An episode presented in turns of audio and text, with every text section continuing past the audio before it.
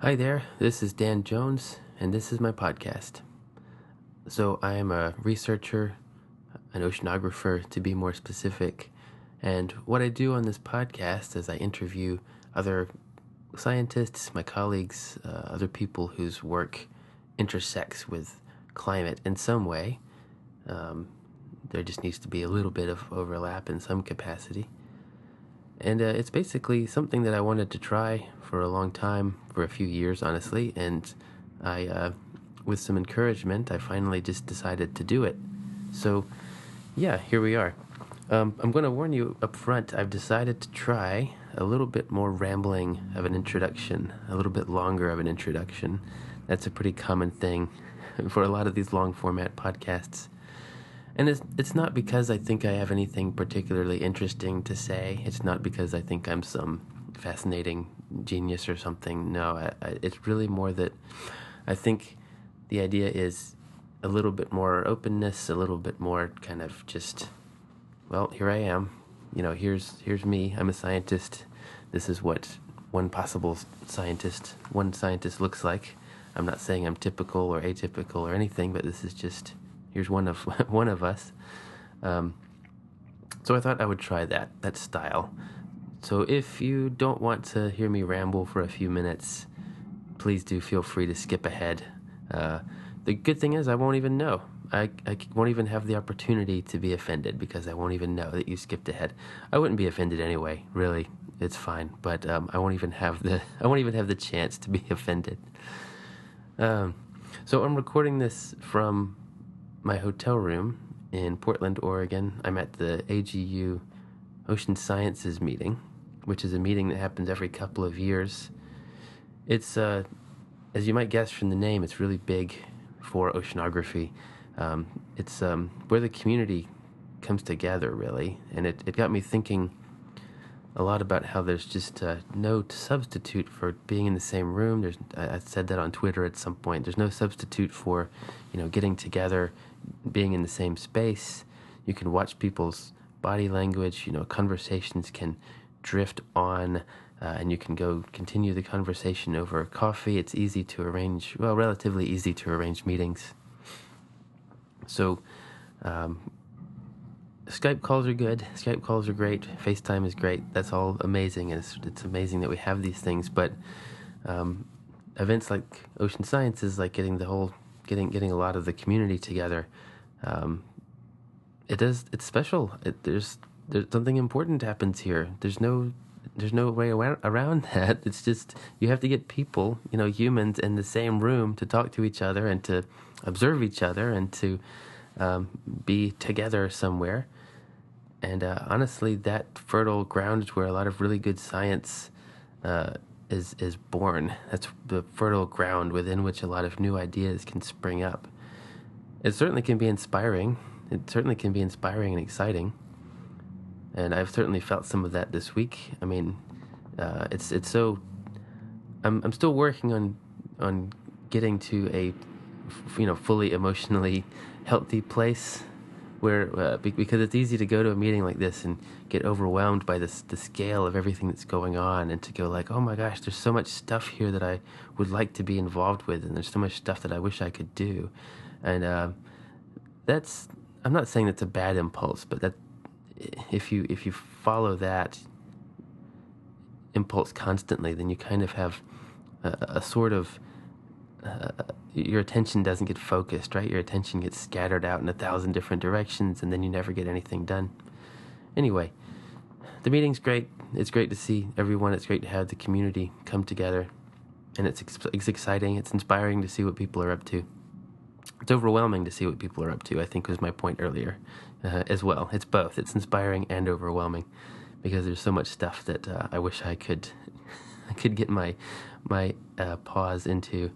But um, I talked about this with uh, one of my uh, with a, uh, a, friend of mine at uh, a different science meeting, and she had a much healthier perspective. She was just like, "Well, I know I can't do everything. Why would I? Why would I feel overwhelmed by what everyone else is doing scientifically? I know I can't do everything. I'm just going to have my little corner, and I'm going to do the best job that I can." And I, I said, "That sounds really healthy." I'm not there yet. I'm working on it. I'm working on it. I'll hopefully get there eventually. So this week I talked to Huw Griffiths. Not this week, but in the interview that I recorded last week while I was still in Cambridge. Um, by the way, I hope you can't hear any construction noise, and if you can, uh, sorry about that. My hotel room is right across the street from an active construction site, so it's a bit noisy. But there really isn't. I wanted to get the podcast out today, and there's not really a good quiet place um, kind of in the hotel. Uh, well, there is, but you have to pay like a hundred dollars a day for it or something like that. So I said, you know, okay, I'll just record it in my in my hotel room. But enough about that. Um, yeah, Huw Griffiths. I really enjoyed talking to Huw. So Huw is a, a marine biogeographer is his title. Although if you look on his Twitter bio, uh, he describes himself as uh, a straight up marine biologist with an interest in cold places. We talked about a lot of things. We talked about his background. He grew up in, in Wales, spent a lot of time playing on the beach. Um, he followed his interests in living things and living creatures and was able to turn that into a career. So it's, it's a nice story. Uh, we talked about you know work life balance on the process of like getting his PhD, which for you, Huw had a, a, a unique journey in that he was already working when he started his PhD. He was already kind of active in the scientific pursuit when he started to to, to get his his PhD. So Huw is uh, heavily involved with a lot of large um, committees and organizations like SCAR, the uh, the Scientific Committee on Antarctic Research, uh, also AntEco, the state of the Antarctic ecosystem. Um, and you can go to his go to his BAS webpage if you want to see more because he's a very well, you know, he's a connected person. He's on lots of committees. He's driving science forward. He's trying to uh, connect different researchers and research groups up together. Um, and uh, I thought, I don't know, I really enjoyed talking with him. I thought we had a great chat. He's um, been to sea numerous, numerous times, often on the James Clark Ross, which is one of the BAS ships. BAS says uh, British Antarctic Survey, which is where Huw works. Did I say that? I can't remember if I said that. He works at the British Antarctic Survey. Um, and uh, he, we talk about uh, what that experience is like, about being on a ship and being the principal scientific officer and the kind of responsibilities that that entails. Um, oh, yeah, if you want to see him on Twitter, if you want to follow him on Twitter, he's at, at Griffiths. That's uh, G R I F F I T H S underscore H U W. Um, I guess I didn't have to tell you how to spell it because you've downloaded the episode, so you've seen his name and text. But that's fine. It's all fine. Okay. Um, yeah. So let me think. Is if there's anything else that I need to tell you? I don't think so. We also talked about um, there's a cruise coming up really soon. There's a group that uh, just left the British Antarctic Survey to join the ship, and they're going to try to um, they're going to try to get uh, into the space opened up by uh, there was a large iceberg. You may have heard about in the news. It broke off from the Larsen C ice shelf, and that iceberg is now drifting away from the Larsen C ice shelf, and it's exposed a lot of new um, a new new sea floor uh, so what they're hoping to do that you know Huw and, and I talk about a little bit is they want to go in and see okay what does that pristine seabed look like before organisms have really you know had a chance to work their way in there. Um, yeah, so that's that's I hope that that uh, ship can get down there and that's going to be really interesting. It's going to be uh, some really important observations because you, uh, that opportunity doesn't uh, doesn't come along every single day anyway. Not on this scale. I mean, this is a huge iceberg. It's like from the distance from London to, to Cambridge and beyond, I think. It's uh, just an enormous iceberg. So, um, yeah, I guess enough with my rambling introduction. I uh, let's just uh, get on into it. Yeah. So uh, thanks again for you, for you. Thanks again to Huw for stopping by, and uh, I hope you enjoy it. Thanks. Here we go.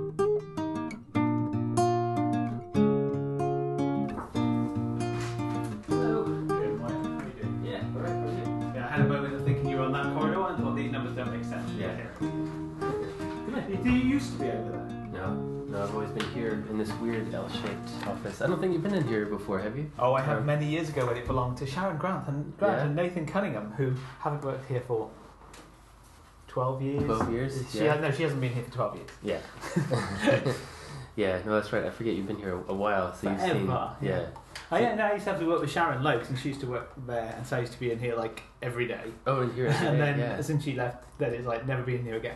It's weird to see like a space that you're familiar with like totally change. You know, there's different people in there and She had loads stuff of plants and stuff, so Yeah. it, it it looks bigger now. Bigger? Yeah. Oh, right, because no plants. Yeah, it's Yeah. dead. It's dead in here now. Sterile. But there's space. there's actual space where she piles of stuff. In there. Like papers and books and stuff, and you know, or and, and plants and Stuff. Tea. yeah, that Cups yeah, genuine like just mix of everything. we got uh, the board. I like the big board. That's been helpful to have Yes. in here. Um, it it took a while to get it installed, but we finally got it up there. So Uh, so uh, you can write all your formulas. The dangerous thing showing me a someone like me one of these is like having to change things on your formulas. yeah, just subtle, small changes. You know you, Michael, yeah, who um, Michael Thorne.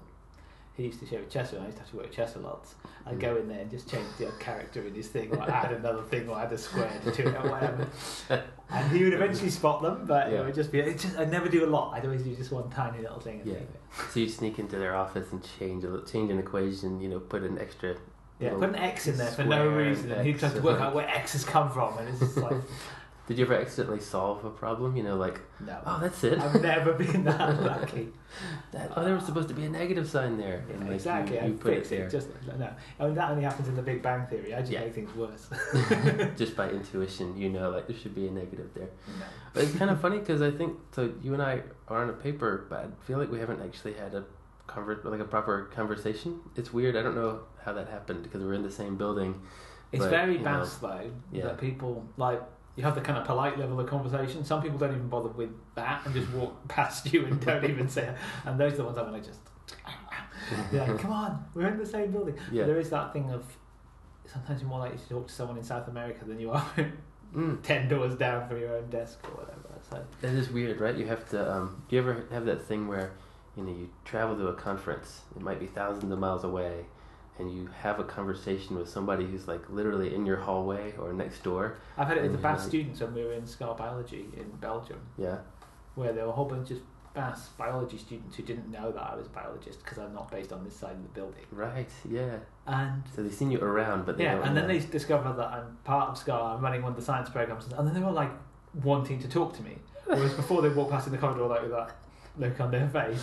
Oh. I just find it quite entertaining because they have no idea what you are and they don't care what you are. They don't want to know. It's but then you're in a conference and you give a talk and they're like, "Oh, he's like on the main speakers. Oh, oh, Yeah. we should be his friend now." Yeah, I mean, I guess I guess to play devil's advocate a little bit, people only have so much room in their heads for a, no, num- exactly. a number and of people, this place is like, built like a maze, and people go to tea in groups and all that kind of stuff. So it's yeah. I think it's just big enough that you know you can get your kind of core group of I don't know, fifteen people or so. And that's that's all you need. yeah. Yeah, and you, you can be okay with that, and it's not fair to you know the other three hundred something people in the building necessarily. They they you might learn stuff from them as well, but it's just a human thing, I guess. You get into groups and you. I think if you go on the ship on a mixed cruise, like where there's two or three bits of science going on, then you end up with a lot of new interactions. yeah, Alex Brearley is quite shy naturally. You know, he's not. Although when he knows people, he's quite loud. yeah, He doesn't meet new people very easily. yeah. He's going to be on on this. Actually, he's Yeah. agreed to do this. And he came on one of our expeditions with us, and it was a short one, the shortest one I've ever done, where it was just like two weeks at sea. Two whatever. weeks. Well, no, actually, it was a month. It's a month in total, but we'd done a week and a half of getting down to Rothera, a bit of messing around at Rothera, then two weeks of our work, and then flew out from Rothera again. So basically, Hmm. just just a month in total. And then he stayed on and worked at Rothera to do some glider stuff. Yeah. But I wouldn't know him at all now, probably, if we hadn't done that. And then the amount of Yeah. things we've discussed and done stuff since that, and the fact that he came and found me yesterday, we need to get our gliders out, and they're going to be your cruise is going next year or whatever. It's just that thing of like, yeah, well, I've seen enough glider stuff now, having gone on the ship with you guys. Yes, that's not going to kill our cruise if we say yes to Mm. collecting the gliders or whatever. Whereas that was just a bit of luck that I've been on a cruise when someone's been doing that and the right people who need my help this time. Yeah. otherwise, You wouldn't have been exposed to that otherwise. You wouldn't have seen it necessarily. Because I have the same thing that most people have, which is the automatic delete of somebody else's. You know, like the talk series and seminar series and things like that. if it's like I don't know, there can be one from Pick or Polar Oceans or whatever. And Yeah. if it's like if you're having a busy day, you don't even read what that talk's about. You just Mm. go, not for me, it's for somebody else. And it, and then you think, how many of those have I deleted that were actually important to what I do? But I just yeah. it's an automatic response to just go, that's all, delete. Oh shit, that was the thing saying we're all getting sacked or something. it's just No, you should delete that one. Just ignore that one. yeah, I never got that email. but you know that kind of thing where you just sometimes you don't look beyond your own little fence, and it's just yeah.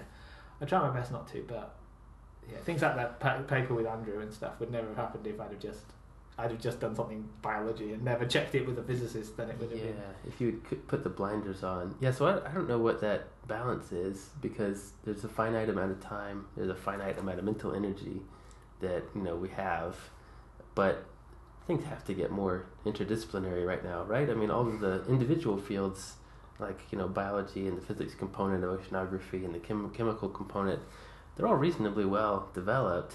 But there's got to be some interesting stuff happening. yeah, the know, bigger and better questions, together. and now because they all come to the conclusion of climate change will affect something, or, Yeah. and we've got people working on ridiculous numbers of a two degrees warming in Antarctica in the sea in the next hundred years, Yeah. and then they go to an oceanographer and they say it's 0.4 on average, and you're just like, how am I getting this? How are we as a community getting this wrong when the same people who can tell us those answers are three doors down or whatever? Yeah, and it's right. and that's why I really enjoyed that paper actually because it was it was me having to actually get ideas and thoughts and information from a completely different side of things that you kind of think you know a bit about Yeah. and then once you delve into it you're like oh god I don't understand any of this So that's the paper where you took um, the temperature projections from the IPCC, from the CMIP 5 suite of ocean models. yeah And they've all got these predictions for here's what we, you know, think the temperature range in the future will be. And then you went on and said, well, based on what we know about, you know, these organisms, if I, if you, these organisms will probably be okay in that temperature range, and some of the other organisms won't be okay in that temperature range. Yeah, You know, i- yeah. assuming there's no adaptation from these animals at all, and assuming where we know them from now is really a representative of what they can tolerate. So there might Yeah. be ones where we've never looked for them that are living deeper or colder or warmer or shallower than we've found them. Yeah.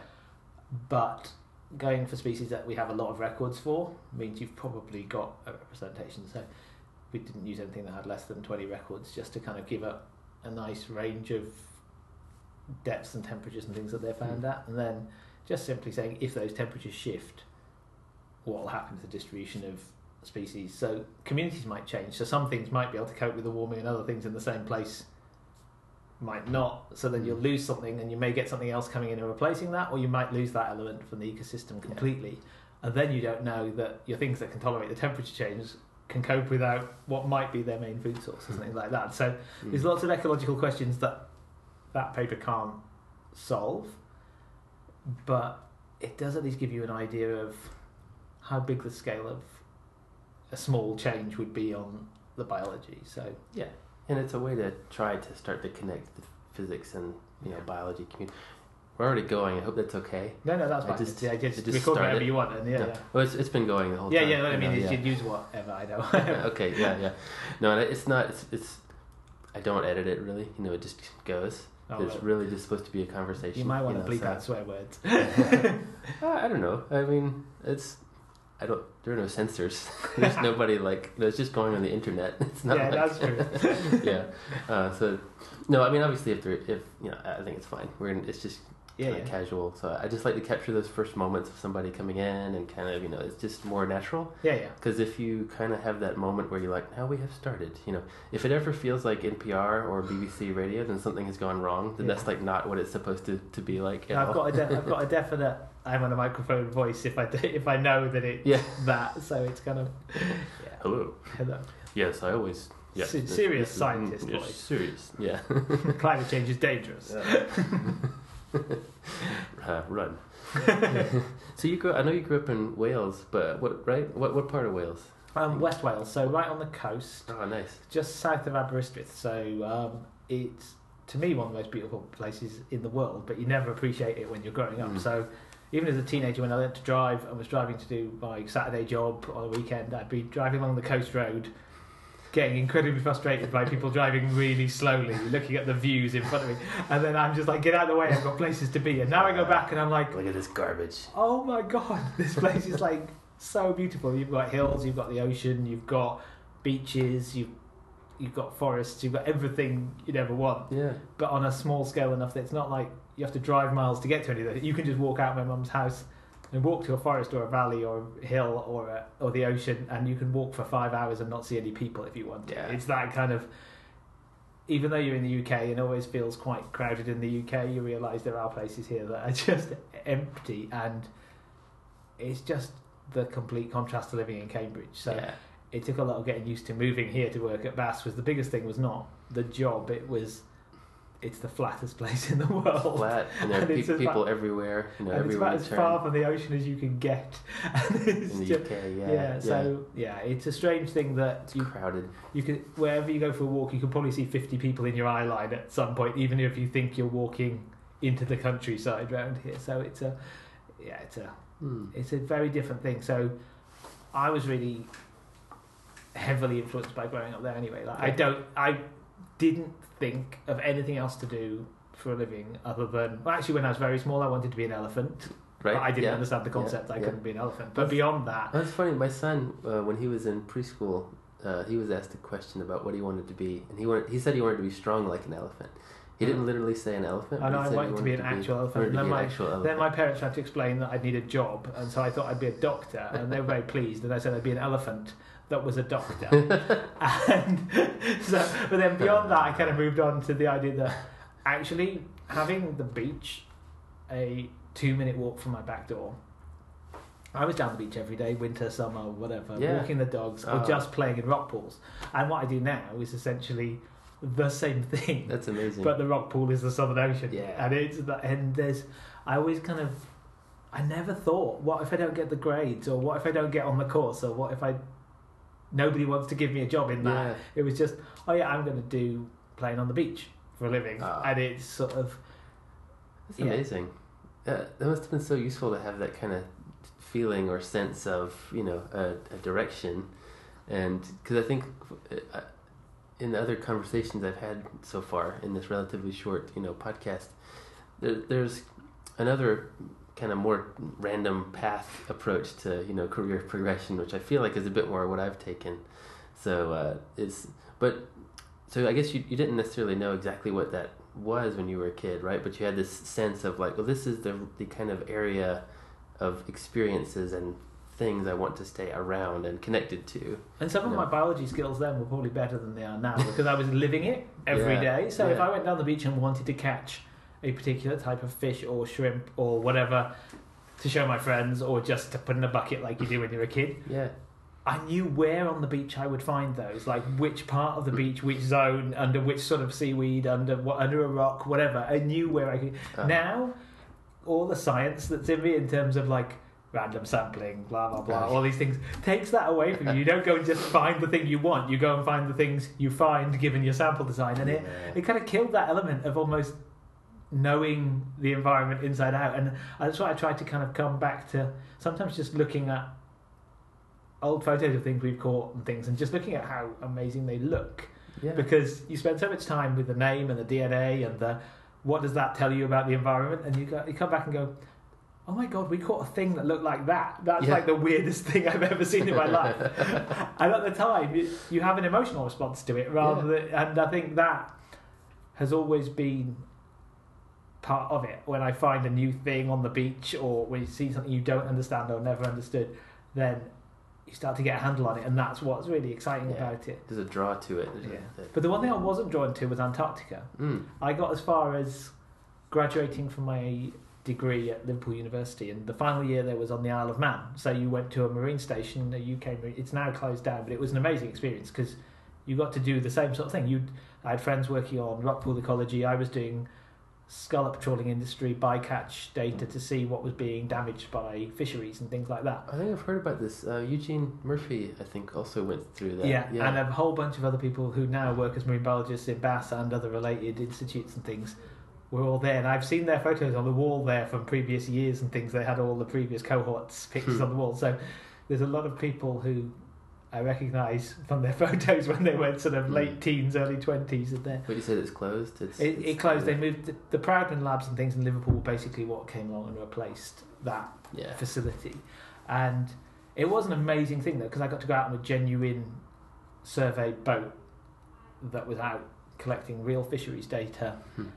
and the work I was collecting was contributing to policy things and information to the local government and things. And Yeah. so that was amazing. But all, at the time, all of my friends were getting very excited about the BAS wintering marine biologist jobs being advertised and the Hmm. marine assistant job, which are ones where you go down to Antarctica and live there. And now I'd be encouraging everyone I know to apply for that job. Yeah. yeah. At the time, I was like, why would anyone want to go there? It's so It's cold freezing. and the middle of nowhere. miserable and can there be anything interesting living there other than a few penguins? And although penguins are cute and funny and everything else, I've never wanted to study seabirds. Or anything. Mm. There are people who dedicate their lives to that, and hats off to them, and they deserve the jobs in Yeah. that. I've never wanted, I never had the passion that they have, so they, I shouldn't be doing that. It should be the people who Hmm. really want to do that.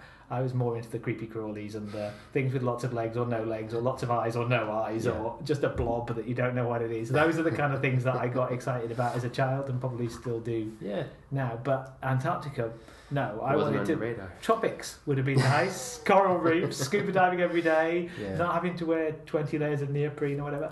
But and deep sea stuff was also a bit off my radar. And Mm. most of the stuff we do now would be even the stuff we consider shallow would be called deep sea by a lot of biologists. Yeah.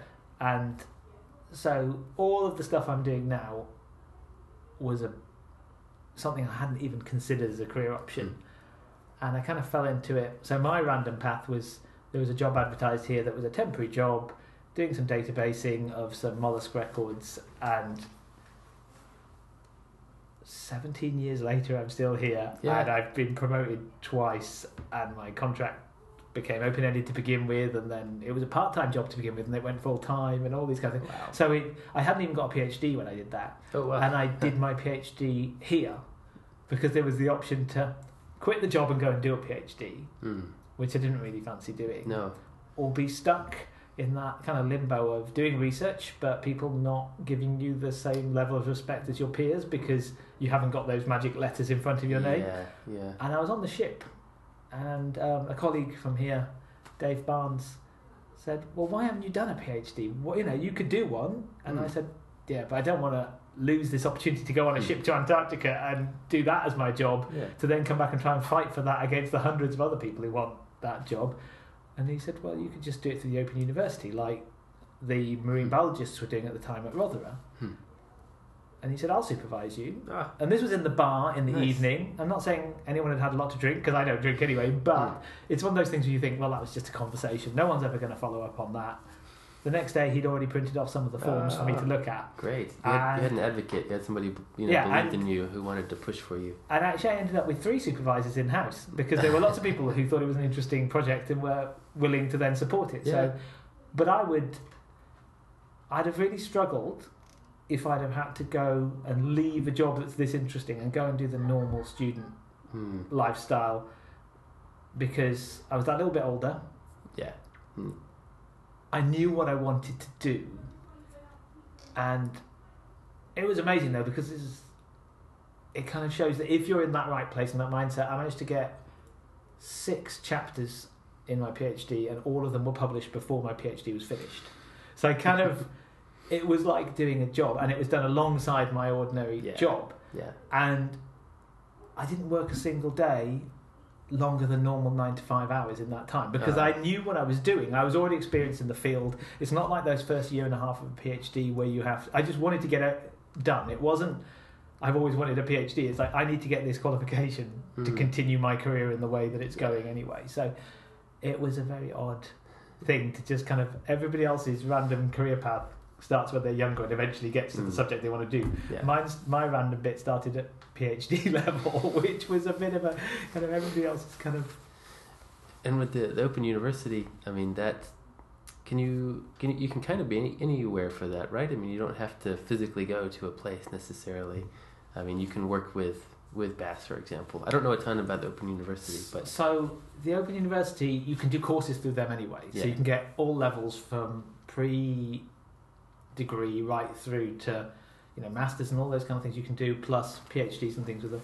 But British Antarctic Survey is a registered institute with them, so yeah, our employees, if they've got enough experience with students, can be a supervisor.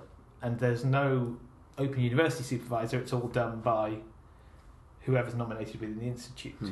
So it meant I didn't have to travel to an, another university or go or spend because that's what I didn't want to do was spend a lot of time doing things that were designed to get students up to where I was anyway. Oh, yeah. So it was a brilliant option for me and the fees at the time were really reasonable.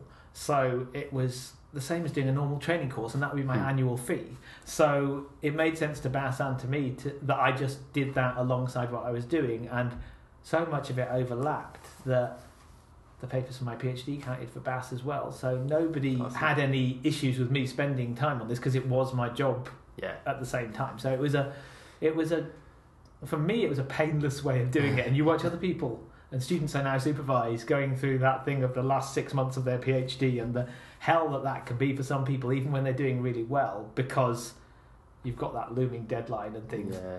And I was just like, well, I've got it. all. I've just got to print it. And the one day I worked more than a standard day was when the printers weren't working and I had to print it out to send off to be examined.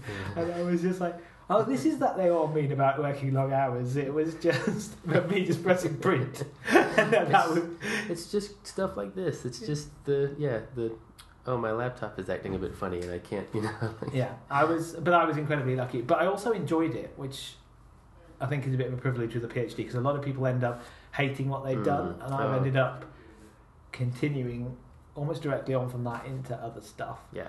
And I think it's quite a privilege, really, to get to do any of this stuff anyway. Getting to go to Antarctica, get to discover new species, getting to do all of these things anyway, Yeah. but also to have enjoyed it all as you've gone along. It's kind of you know, there's got to be some painful moments in there sometimes, and but the actual work side of it is always interesting, even if it's challenging. Yeah. Yeah. Do you mind if I hop back, hop back to Wales? I was kind of curious what your folks uh, did or do, if, if that's Um, all right. My dad was a surgeon, Yeah. Um, and my mum was a nurse. Classic combination. Yeah. and um, both very scientifically minded. My dad, particularly. My mum's got quite a lot of. She's good with crafts and arts and things like that, and she um, she taught me to draw and things. So actually, my hobby when I'm on a ship, and the only time I ever get to do my hobby now is when I'm on the ship, is drawing pictures and things. I've seen some of these. They're really good. Yeah, they're really, really. You've, you've done some very nice, like very detailed. Uh, thank you, not portraits, but like drawings for the crew, like uh, the James Clark Ross, to say, you know, thanks for letting us live on your ship and annoy you for you know four to six weeks. And Yeah. it is. It, there's a lot of people will give an image or pho- printed photograph or some of the science, isn't it? Yeah. and I I knew that it's not mindfulness. I'm not uh, I'm not doing it as a yoga kind of or Yeah. Zen or meditation kind of way, but it gives me that same effect of when you're surrounded by the same group of people every day and there's no way off the ship. It is like a kind of reality game show thing where you're all trapped in a thing together and you have to learn to live with personalities that you wouldn't normally live with Yeah. having something that's just yours, where your mind is thinking about something that's not the cruise or not the science or not, oh, I've got to get up at four in the morning to do whatever. You just do 10 minutes a day, or maybe an hour a day if you've got the time, something intricate and that, again, sort of gives you a little bit of an escape Yeah. Absolutely. because it's not like you can go for a walk. There are lots of things you can do. There's a mini gym. You can do circuit training in the hold. You can do all sorts of things to keep your body Yeah. active. Yeah.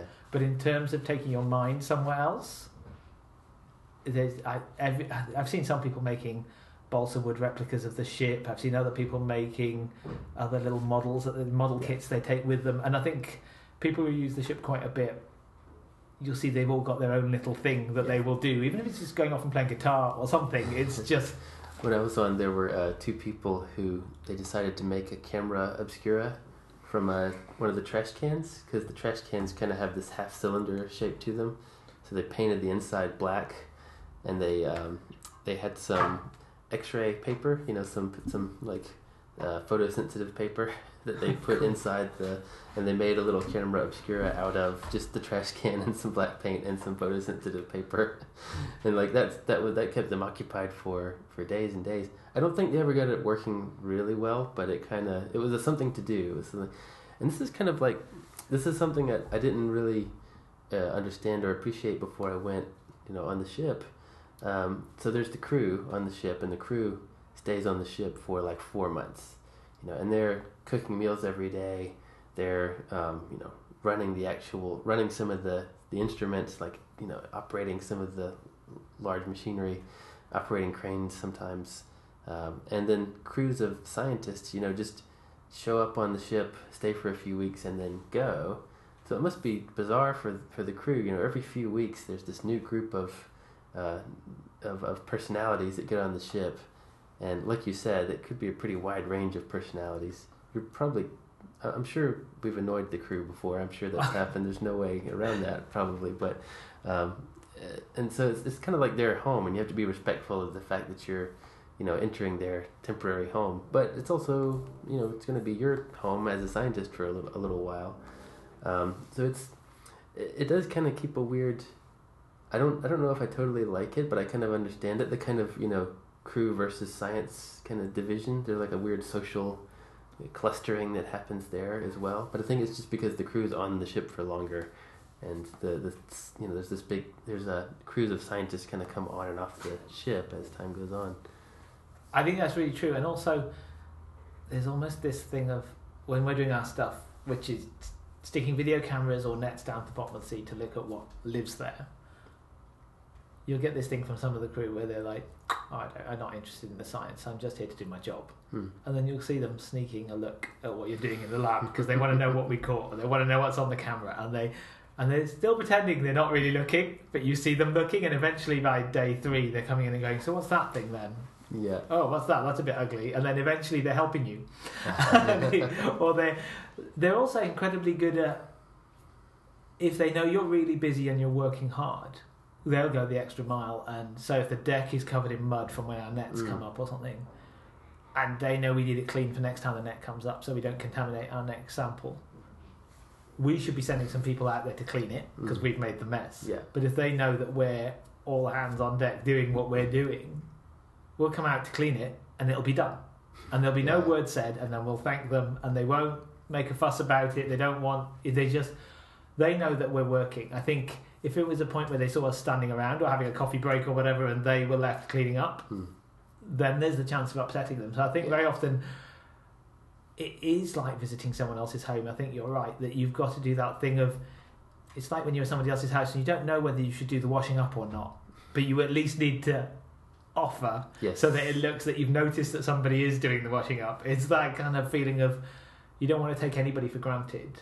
yes And these people are working long shifts and some of them will work extra hours to make sure that our stuff happens. If we've got a limited amount of time to work in an area, then they'll work a few extra hours to make and at the end of it, having something like that, the drawing we were talking about, that you can give them something to say. I know it's not much, but it's something personal that we've made to say thank you to you for what you've done because you can't pay them. You couldn't buy them enough beer in the world sometimes to make up for the extra effort they've put in or the Yeah. help they've given you.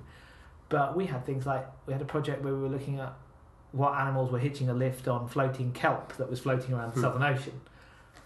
And I had guys at 6 a.m. jumping out of their bunks because I'd sounded an alarm that we'd seen a bit of kelp going past the ship, and then getting a um, grappling hook on the end of a rope and catching a piece of kelp as the ship went past it. when they're still wiping sleep from their eyes, do you know what I mean? It's that kind of thing where they'll get up and do that because it's like, we've said, can you get me that thing? And they go, yeah, we'll try our best. And it's like, if someone asked me to throw anything at that time in the morning, then I'd probably go overboard with it. It's just that, but they will, yeah, it's, it's really important to me that every time we produce a paper or anything that comes out of the work we do at sea, that we really thank the people that really make it happen. Because if it was just down to scientists, we'd still be having discussions over the best way of doing something. We'd have missed the whole Yeah. thing. And it's like, so yeah, it's Yeah, it's uh, the the crew was great when we were on, and it's just like you were saying. Um, it, it, it took me a little while to appreciate that uh, when you're a scientist on the ship, that part of what you you should be doing is you know in addition to you know working hard on the project and like you saying offer to do some washing up or to help do small chores around the ship is you, almost need to be a little bit of a, of a cheerleader. You know you, we want to help the crew under you know feel like that you're excited about what you're doing and that you're um, there for a reason and that the crew is there for a reason. That you know they're uh, thousands of miles away from their loved ones for months at a time and you know you, you the scientists can play a big role in you know helping them kind of feel like it's worth it and feel like you know yeah i'm this is good science we're doing. We're working hard. We're excited. And th- this is why i'm excited about it. I caught a, a little bit of a, a I understood that a little bit better when there's an exchange between a scientist and a crew member on the ship I was on. Um, and the scientist was feeling a bit grumbly that day, a bit just kind of like, which is understandable. I mean, it's not the easiest environment to, you know, live and survive in. I mean, it's fine. It's, it's, there's no like problems. It's just certainly not, you know, being cushy in your own yeah, it's house, not home. You know, yeah, it's, not, home. Yeah. So you do have some. So the scientist was being a bit grumbly and like, and the crew member was like, "Well, why are we out here then? You know, what are we doing?"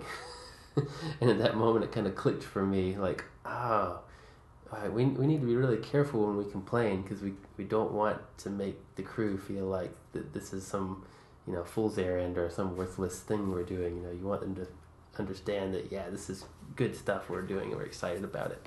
I find that because I've led the last two cruises I was on, so I was the chief scientist on those, and I felt the real responsibility to explain the science. So have a no, not a lot of the crew won't come to these things if you do a talk on what you're there to do. Yeah. But I tried to get one in at the start of the cruise, so anyone who's interested in knowing why we're doing what we're doing can come along and see a 15 minute little presentation about what the science is going to be about and what we're trying to achieve.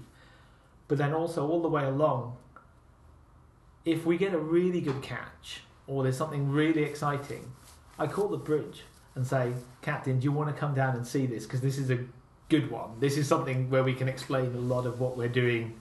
So we're really lucky with our stuff that it's very visual as well. So I know with oceanographic things, for example, sticking in a CTD and getting some very interesting wiggles on a screen isn't necessarily going to translate to every audience. No. But if you've caught a giant octopus or a one meter tall sponge or the weirdest creepy crawler you've seen in your life, everybody can connect with that. Even if it's horror, even if it's what the hell is that? I don't like it. There's some sort of response to seeing something in the flesh, literally, and we get a lot of excitement. And then there's some brilliantly dry humour where they all want to know if you can eat it. yeah. It's the first question most of the crew will ask is, "Can you eat it?" and my standard response is, "It's probably poisonous," and it's probably not. But it means they won't eat it. But um, there's also this this kind of a lot of them will have worked on fishing boats and other things in the past, and we had a Chilean guy who was on his first he uh, he was on his first trip with BAS, and we took him to the southern Weddell Sea, so about as cold and icy Yeah. as you can get, and he comes from the northern end of Chile, where it's quite warm and sunny. Mm. And I've never looked seen anyone look so cold and miserable on the deck. And he kept saying, "If you're looking for fish, I know places far further north where you could get fish. you don't have to come here to get them." Why are you torturing yourselves? Yeah, why? You, yeah, there's stuff near the Falklands you can get fish. You don't need to come to here. And by Yeah. the third cruise I'd done with him, the he'd somehow become immune to the cold Hmm. and knew what we were looking at and was spotting things that we'd missed on the deck that had come off the net Oh, and go, oh, "You forgot one of these." And, and it's amazing how once they've got into that family of being on that ship, it is it is like a kind of family atmosphere, and they it doesn't. And you can see why the the random scientists like us popping in, and they've got their dynamic already set up. if we're particularly loud or annoying or grumpy or any of these things, you could really upset the entire lot of them because when you upset one, it'll sort of ricochet through the whole Yeah. crew where you don't want to have a grumpy crew. So I try to keep them as happy and on side as possible. Yeah, yeah, definitely. And it's it's interesting to kind of have that social responsibility as well, because if you look on paper, you know, here's what the PSO does. You know, they're in charge of you know, scheduling and making sure that all the supplies get on the ship when they need to be on the ship. But you know, nobody, and it would be weird to write it down, but you know, that is one of your responsibilities is like emotional management of your team and of the crew as well. You know. Sometimes as scientists, you have to tell them to stop. We had a really enthusiastic expert on one particular group of animals, and he was keen on seeing every one of the animals from his group. But we were working 24 hours a day. We had two Mm. 12 hour shifts. Yeah, So he couldn't do both shifts. It's physically impossible, but he wanted to try and be there for every time the net came up. oh, And I had to take him aside and say, look, everything will be waiting for you when you wake up. yes, It's like that kid at Christmas who doesn't want to go to sleep thing. It's that thing of, look, honestly, we won't damage them. They'll all be waiting for you, and you can do whatever you need to do with them. Yeah. First thing in the morning. Now go to bed. this is not physically reasonable or healthy. Yeah, Because uh, it is that thing of, I can understand exactly where he's coming from because he's passionate about what he's doing. But it is that thing of not everybody is, well, nobody can be a superhero. Nobody can stay awake 24 hours a day for two months or something. It's Yeah. going to kill you in the end. yeah. And sometimes you need to hear that as chief scientist as well because you're trying to make sure everybody else is getting some rest and going to meals and everything else. So you're the first person to say, right, you go and eat. I'll cover this for half an hour whilst you're eating. Hmm. And you need some good colleagues to come back and go, right, we've eaten. Yeah. Go away and eat yourself. You can't just have a sandwich, a cheese sandwich every day and hope that that'll. Yeah, you have to take care of each other a bit. Yeah. So it sounds like is that a role you enjoy being a chief scientist on the ship? Is it something you you like doing or? I hate to admit it, but I'm probably a little bit of a control freak. Yeah. and the responsibilities I had before I was chief scientist would always be about making sure that the samples and the data and everything gets back correctly. Because there's no point going. It's great, you know, going out there and doing all the adventurous bits, but if you come back and you haven't labelled everything properly and you haven't got everything recorded properly, Yeah. it's pointless. Yeah. And so that kind of the control freak side of me was kind of brought on a bit more by having to make sure that all your paperwork's correct and everything else. Mm. And so it was quite well not an easy step, but stepping up into the lead role where all of that is your responsibility was was okay. It, I do find it that if you have to tell somebody no, like no, we're not doing that, or the thing you really wanted to do, we can't do. Either the equipment's broken, or the weather's wrong, or we haven't got the time, and you feel like you're letting people down, Mm. even though you know it's sensible and right to be the person who has to take responsibility for saying no to somebody. Or at one point, the winch had completely broken, Mm. and so it looked like. 50% of our science couldn't be done on that expedition. And Ooh. amazingly, the engineers fixed it within 12 hours. Just they on, were on the deck while the ship's moving. they right? yeah, they know, fixed it as we were going it. along, and in the meantime, we had a camera that was going over the side that was using a different winch, so we could keep doing that work. But in terms of collecting animals, we were stuffed at Yeah. that point, and I had to get the whole room like fill the bar with all the scientists and give them the worst case scenario Ah, talk, okay. Yeah. And just seeing these little faces as if you've told someone their puppy's died or something like that. Oh. It's just this all these sad eyes, and having to keep it like professional and strong and not be like one of them. You have to kind of detach yourself from that and say, "This is just the way it is," and I'll answer any questions. Blah blah blah. It kind of felt that was the hard bit. Was actually you're upsetting a whole bunch of people. You're telling them bad news. Separate. Yeah, and that- that bit of separating yourself is really interesting because I guess that's that's almost what that's and that's part of moving into a leadership role of any kind, isn't it? Is you do have to kind of separate yourself a bit Yeah. and say like, well, the responsibility is on me to make these kinds of decisions. So, um, you know, for it to be a little, I'm, I'm going to have to be slightly removed and more detached and objective to be able to, you know, make those kind of calls. Um, otherwise, it's just too difficult to, you know, Yeah, and I always try and your buddies. mitigate it all by before you even set off, having the master plan of what you'd really love to achieve, and then we're going to assume there'll be some bad weather, some broken equipment, some whatever, and agreeing with everybody before we set off that if we run out of days, this is what we'll cut first. Hmm. Because I think when people have a, a shock or a surprise, they're less able to cope with a change of plan at that point. Oh yeah. So if you've already said, look, if something goes wrong, expect this bit to be cut first. So- Then when it happens, everyone's like, it's a shame, but we kind of knew that would happen. Yeah. Whereas if you go, right, my backup plan is this now, when you've just told them it's gone wrong, Mm. you'll have that whole people trying to talk you out of it and make you change your mind and do something different that they would favour. Hmm. And when you've got 30 other voices on the ship, you can't have that Yeah. situation. And what you don't want to do is to say, no, it's my way or the highway kind of thing because you need these people on side. Yeah. You can't run a 30 person operation on your own. You Hmm. really need to keep them friendly and you also need all of this agreed with the captain and the crew as well. yeah. So Goes back to managing expectations again, doesn't and- it? But you've got to. It's it's that having to think of all the people who need to know what you're doing. There's a very big difference between saying we're starting work at seven a.m. and we're starting trawling or camera work at seven a.m. Because it may be that we're going to spend two hours looking for a site Hmm. to do the work we're going to do Yeah. using seafloor mapping. Hmm.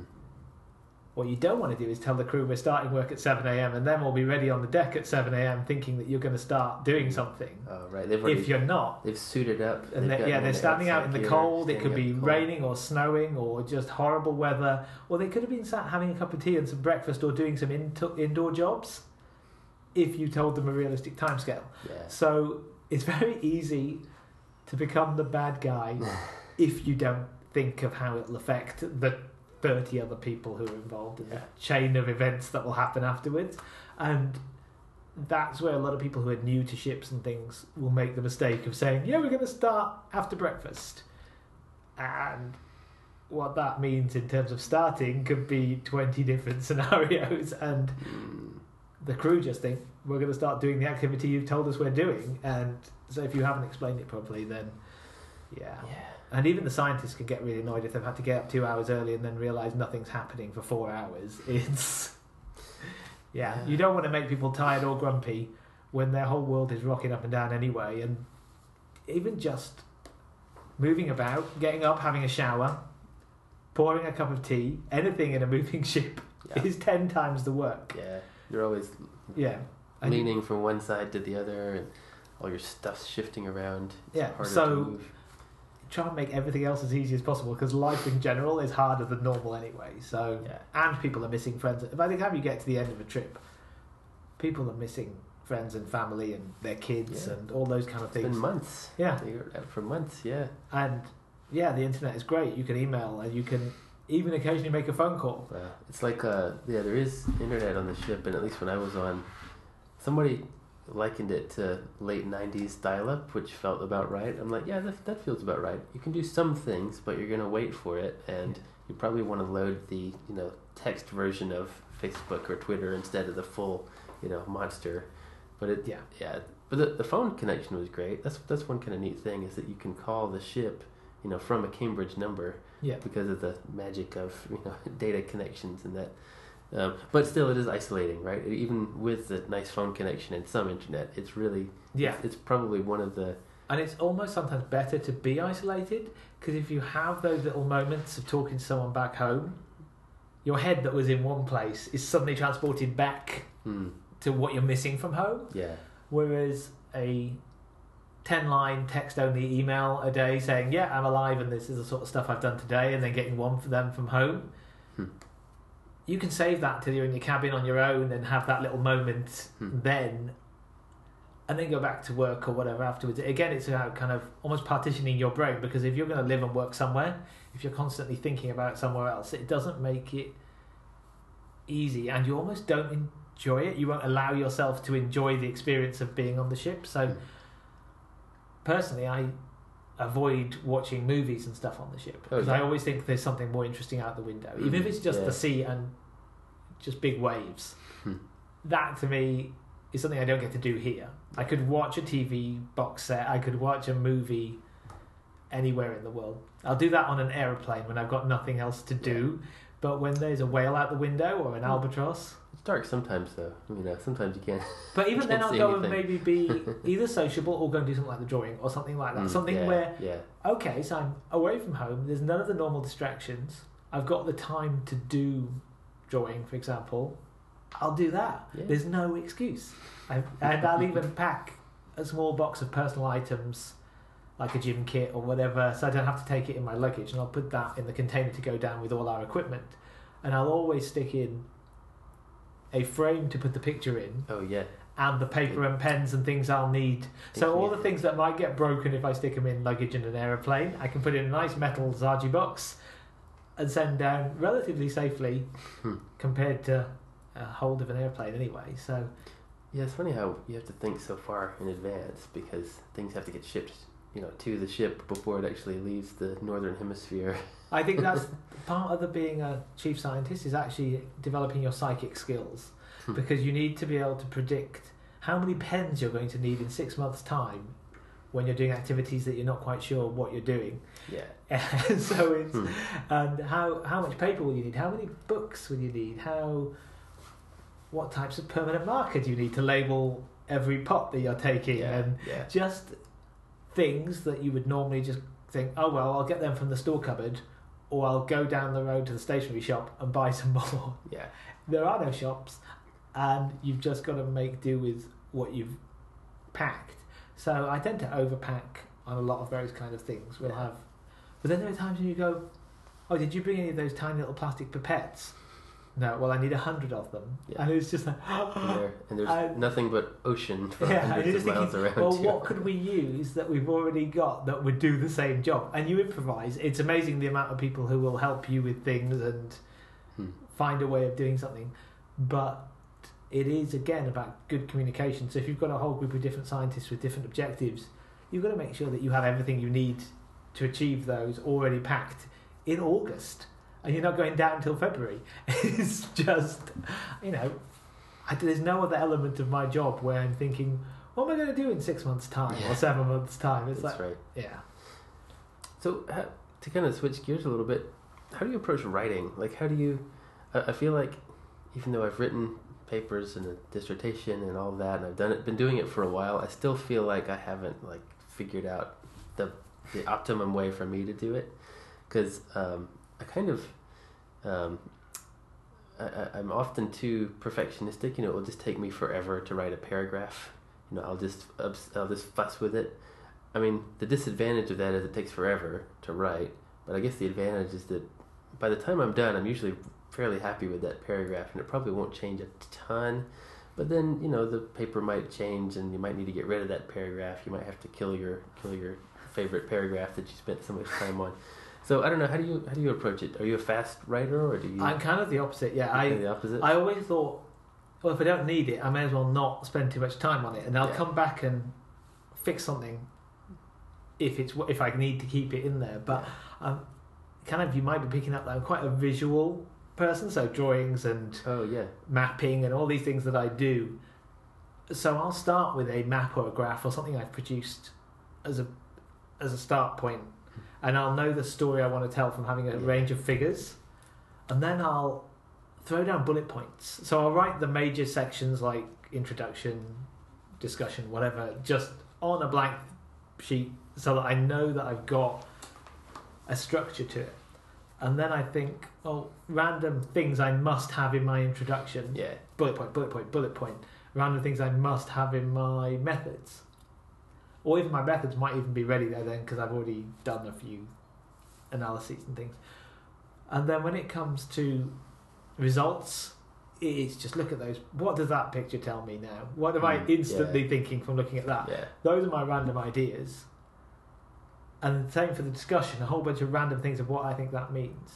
Then I go away and research if I've had an idea about it might be global ocean circulation that's doing the thing or causing that thing. Yeah. I'll go and research that and then come back and modify my bullet points. To, if I've got it completely wrong in my head, then I'll modify those. But I always find having something, even if it's technically wrong at the start.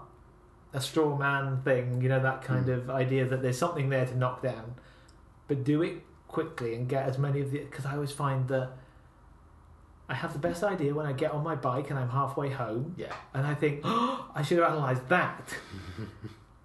and what I do now is I just text myself a, an email to my work email for the Oh, next yeah. morning that Yeah. says, do this thing. And there's so many one line or just headings in the, the title of the email, and that's it, that just says, do this thing. And if I don't What do is that? Yeah, sometimes I get it and go, what was I thinking? That's Yeah. the worst idea ever. But there are other times when it's just before bed or on your bike or whatever when you just think, just send that one or two words that will make you think about that tomorrow. and so for me, I never craft anything to a finished thing until I've decided that I really want it. Squid ate salt. Eight, seven. I have no idea what this Yeah, is. exactly. Oh and, but I really, I, I enjoy the writing process if I find the topic interesting. So if I the paper that we were talking about earlier with the climate change stuff, yeah. I didn't have to write any of the climate change bits, as in the technicalities of the models used or the data that about climate change. I had to write the biology bits and what I thought the implications of the changes to the biology would be, and that was the majority of the paper. So my co-author, he wrote the methods for that section, and I hmm. wrote the very simple methods for the biology section, and then it's what story does this tell me? And that paper was written so quickly hmm. because I couldn't wait to get back and write another idea that I'd had or another thought and then rearrange them a bit. And then once I'd got that outline of what I could say from what I'd done, then it was really quick. And because it was for a journal that has a short format, it was even better because it made me chuck out all the bits that Mm. weren't really interesting or exciting or weren't completely relevant to what I was doing. Yeah. And it made me think about what the problems with what I was writing were. So there's always a drawback to something you're doing, or there's always a limit to how powerful that test is. Yeah. And I really felt that I had to say, and here are the other things that this doesn't consider at all. So this isn't the Hmm. answer to everything. This is just a tool for looking at what we're looking at. Yeah. And it it was amazing because it really did help me. And now, for the same paper, if I give a talk on that, I don't have any words on the screen at all other than the labels on my figures. I just put up the figures from the paper Yes. And one of them I break down into small parts and put back together again on the slides so that, that I can show the thought process where I started with this bit and then I added this bit and then I added this bit and you end up being able to give a talk because it is the same as the thought processes you went through. You don't need a script, you don't need words on the screen, you almost don't even need a title for each slide. Yeah, you just yeah. want to explain the way you are thinking at the time. And those are my favourite kind of papers to write. The ones that feel like they're written by committee, where you've done a collaboration and you're writing up a workshop report or something, and every word is analysed by 20 different people, and there's, yes, there's a lead author, but there's a debate on everything. Those nearly kill me to write. they're like the, I, I, I really think they're important to do, but they're the opposite of fun. The process is crushing. Yeah. Yeah. Yeah. I imagine the whole IPCC process must be like that times a million because there's, you know, not just you, but there's actual. I guess there's you know potentially um, government representatives weighing in on what statements they are okay with or not. we have the same within fisheries type work in the Southern Ocean. So, CCAMLR, the Convention on the Antarctic Marine Living Resources, and they determine catch rates for things like krill and things in the Southern Ocean, and that's done by consensus. And so, all the nations that are signed up to CCAMLR, so you've seen a lot of things on the news and on the internet about marine protected areas in Antarctica, and these are the people who assign the marine protected areas in Antarctica. So there's all that pressure on them to protect the Ross Sea and things like that. And they have to all agree. It's not that one of them even has to disagree, but if one of them doesn't sign up to it, it doesn't happen. Doesn't happen. And they can have a week long meeting and then have a week long writing up of the notes from that meeting where they debate whether it's could, should, would go into one sentence. So they debate almost word by word of the report, Yeah. and it's almost like an industrial process or so- or or a legal case, or I don't know what it is, but it's Yeah.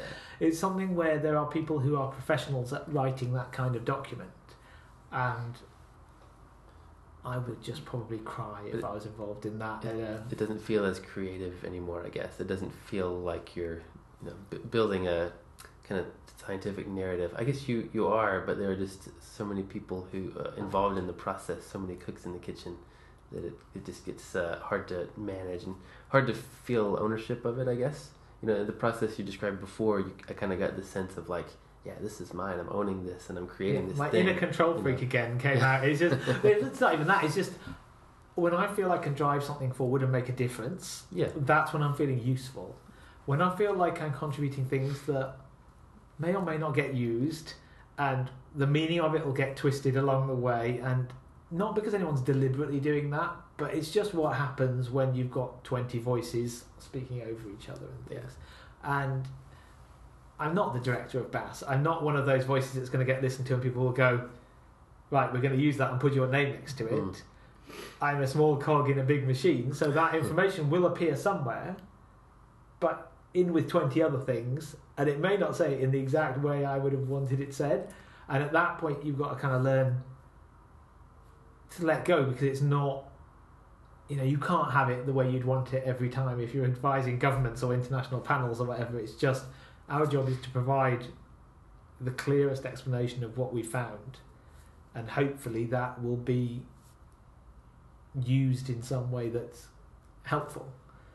And there's always politics involved with all these things as well, and that's something that I'm not qualified to judge. I may have opinions on it, but I shouldn't be trying to change politics. And it's the same that I read a really interesting thing on Twitter the other day. I'm relatively late to Twitter, but Yeah, me too. I, I, got, I kind of handle on that it's useful for communicating a lot of the more interesting things that we do, even if it's just Penguin Awareness Day. I don't know anyone who's yeah. not aware of penguins, but Twitter believes we need a Penguin Awareness Day. Yeah. Um, but it's a useful tool to communicate along those strands. Yeah, I, I'm also kind of a latecomer to, to Twitter, and I, I've enjoyed it. I guess there's a worry in the back of my mind a little bit that ninety percent of it of science Twitter, I worry that it's just us talking to ourselves, like the scientists talking to other scientists. I have that kind of concern. I, I've, I I've, think. I've gone beyond that now because I have this act first, think later attitude Yeah, yeah, quite a lot of the time. No, that's I'll fine. go, oh, that particular well known non science person likes penguins or Antarctica or whatever, and you've seen it pop up in, Yeah, so you've got an. I'll send this- in. directly to them, and they've got one point something million followers who aren't going to be polar scientists because there aren't that Yeah, many polar yeah. scientists in the world. And then they retweet it, and you go. Oh, that works. sneaky. Is there anybody else or any other organisations or kids TV programs who who are co- you know Octonauts for example covers all that stuff and one of the people who came on our cruise last no year before last she had kids who were watching Octonauts and she took their Octonauts toys on the ship with us and we hmm. put them around in the lab Nice. doing science with us Yeah. and then the Octonauts TV show retweeted all of her tweets about the adventures of her kids' toys Ah, cool. Yeah. and that hits an audience we'd never hit. And I think very often scientists are shy. I'm a rare exception. I think I don't care. You know, if I have to stand up and say something, I'll stand up and Yeah. say it. But I also think, yeah, why not sell my soul? Why not do the hideously embarrassing thing if there's an important gain to it? So if I have to, Like be on a podcast, that could be yeah, it, that could be hideously embarrassing potentially. But it, you know, if they need a person who will go and do the thing where you stand outside the building and shout, "Come in here and see the amazing things we've got," Hmm. if it means you get ten times more people through the door, then I'll go and do it in full British Antarctic Survey kit Yeah, and say, "We've got amazing things for you to look at and learn about in here." Yeah, why not? And we regularly go things things like the Lyme Regis Fossil Festival, which has tens of thousands of people go to that event on the bank holiday weekend in May. And we regularly get ten thousand people through our stand in three days. That's awesome. That's good. And even when it was raining, like monsoon rain, and the whole town was almost on lockdown because it was so much rain, we stood outside in full kit because we had waterproof kit and pointed people in to say, We've got a nice dry place where you can learn about interesting stuff. And we had over 8,000 people through even in that weekend. But it does require you to go, Right, I have to talk to complete strangers and coax them to come and learn about some science. Hmm. And I would say 95% of scientists, if you ask them to do that, go, oh, I don't want to, I feel silly, I'll be Mm. embarrassed. Difficult for And them. It's like, yeah. yeah, but I never have to see these people again. If they think I look stupid in my orange clothes trying to tell them about sea spiders, that's fine. That's they'll- very freeing. Yeah. Yeah, it's just this thing of well, you know, it's one weekend. I could, you know, I can be the the loud fool outside Yeah. going, look, it's raining. Why don't you come in somewhere warm and dry? It can be really, really freeing to have that kind of an, anon, anon, um, I can't say it. Anonymity. Anonymity. There you go. Thank you for helping me out. Um, I have a small anecdote. I'm just sharing this to relate to what you said slightly. Where um, I went to a, a friend's. Um, he has a, a business in Exeter, and uh, he was having a, a second anniversary party, and uh, they handed me a camera, and they said, "Hey, would you mind taking some photos?" And you know, I'm not a photographer, and uh, but I, I thought, yeah, okay, sure. And it was nice to like nobody there knew me except my friend, and so I was just drifting around. So people assumed I was the oh, he must be from some, some paper or something, and I was like, this is kind of nice to just you know I can hide behind this like, yeah, don't worry about it. And, and uh, I had that same kind of feeling of like I'm not going to see these folks again. It's totally fine. Yeah. So that there's uh, something nice about about that. Um, yeah. So the uh, I noticed you were on this Larsen C project. Are you, what's your role in that? Right, because we've got the Larsen C ice shelf and the, the, the large. Uh, there's a large iceberg that broke off of it a few months ago, and now there's a plan to take the James Clark Ross ship down there to, you know, do do some science, to do some you know physical and biological and I, I guess chemical. I'm not sure exactly Yeah. what they're planning. You know, all, all sorts of oceanography uh, around the Larsen C kind of uh, iceberg environment that is now kind of newly exposed. So, what, what's your what, what what part are you playing in all of that at the moment? Um, well, it's quite an interesting one for me because I'm. They're all about to head off to Antarctica next week. Yeah. So it's it's one of those things where I'm the Cinderella left behind Ah, because no, don't feel sorry for me. It's I months ago before we even considered putting a grant in to go and do this work. My sister asked me if she could get married in March mm-hmm. because well, did I have any field work or would it clash? and I had absolutely no field work on the horizon, so I said yes, book everything, it's Yes. fine. And then a couple of months later, the iceberg moved. We put in a grant and we got it. So Yeah. I'm a co-investigator on the grant. So I kind of feel like. Not that I've ever had this feeling because I have no kids, but I feel like a parent who's sending perfectly well adjusted kids off to university, but is still worrying about how they're going to cope yeah. because a lot of the roles that I discussed earlier about collecting the data properly and making the specimens labeled properly and all the things that kind of are those the not so exciting bits but I would make sure happened when I'm on the ship I'm having to train other people to do various aspects of what I'd normally do and they're brilliant people and they'll get it done yeah. but it is that thing of have you got any more questions? Are you sure you've asked me everything you want to know? Have you tested all the stuff before you go? And I gave them old logbooks of data we'd collected and got them to fill in the spreadsheets and databases that need, they need to go into with practice data to make sure that they knew what they were doing. And I feel a little bit like they're going to kill me at some point if I if I nag them too much. But it is again i'm going to be helping with the communication of it back here because they'll obviously be if they do get in which is a if because there's sea ice and everything can change yeah, they might not be able to get in there. Yeah. so it's all it's proper adventure this one and that's what i'm a bit gutted about missing Yeah. but it is it's going to be amazing for them. And some of the people it's their first time going to antarctica. Other people it's their first time working on the ship. And so there's all these people are going to have a brilliant exciting adventure and i get to sit back on the sidelines and watch it which is a bit frustrating but the actual project itself is amazing. And just being involved with it and having got the funding and being able to do it it's a first step in what will be hopefully many years of investigating that area. Because the basic premise is you've got a deep sea like environment under that where there was an ice shelf, so you've got no light penetrating. Oh yeah. You've got a lack of phytoplankton coming in from the surface, so any food is bringing being brought in from elsewhere. So Hmm. it's like living at the bottom of the deep sea. And in other parts of the Weddell Sea where ice shelves have collapsed, when they've gone in a couple of years later, they found traces of deep sea like communities. Hmm. But within a year or two, they're replaced by more normal shelf communities. So instead of slow growing, low food environment animals, you end up with what you see everywhere else where there isn't ice. And that happens very quickly. Hmm. And nobody's got in there on year zero and recorded what the baseline is before the change happened. Before the iceberg. Well, before, Before. so there's not been a full season yet where there's been able to be light penetrating that environment. So if there are animals that will be replaced very quickly, hopefully they'll still be there. And if there are chemical processes happening in the water and the sediments, hopefully those type of things are still going on before high nutrient food gets into that environment. Yeah.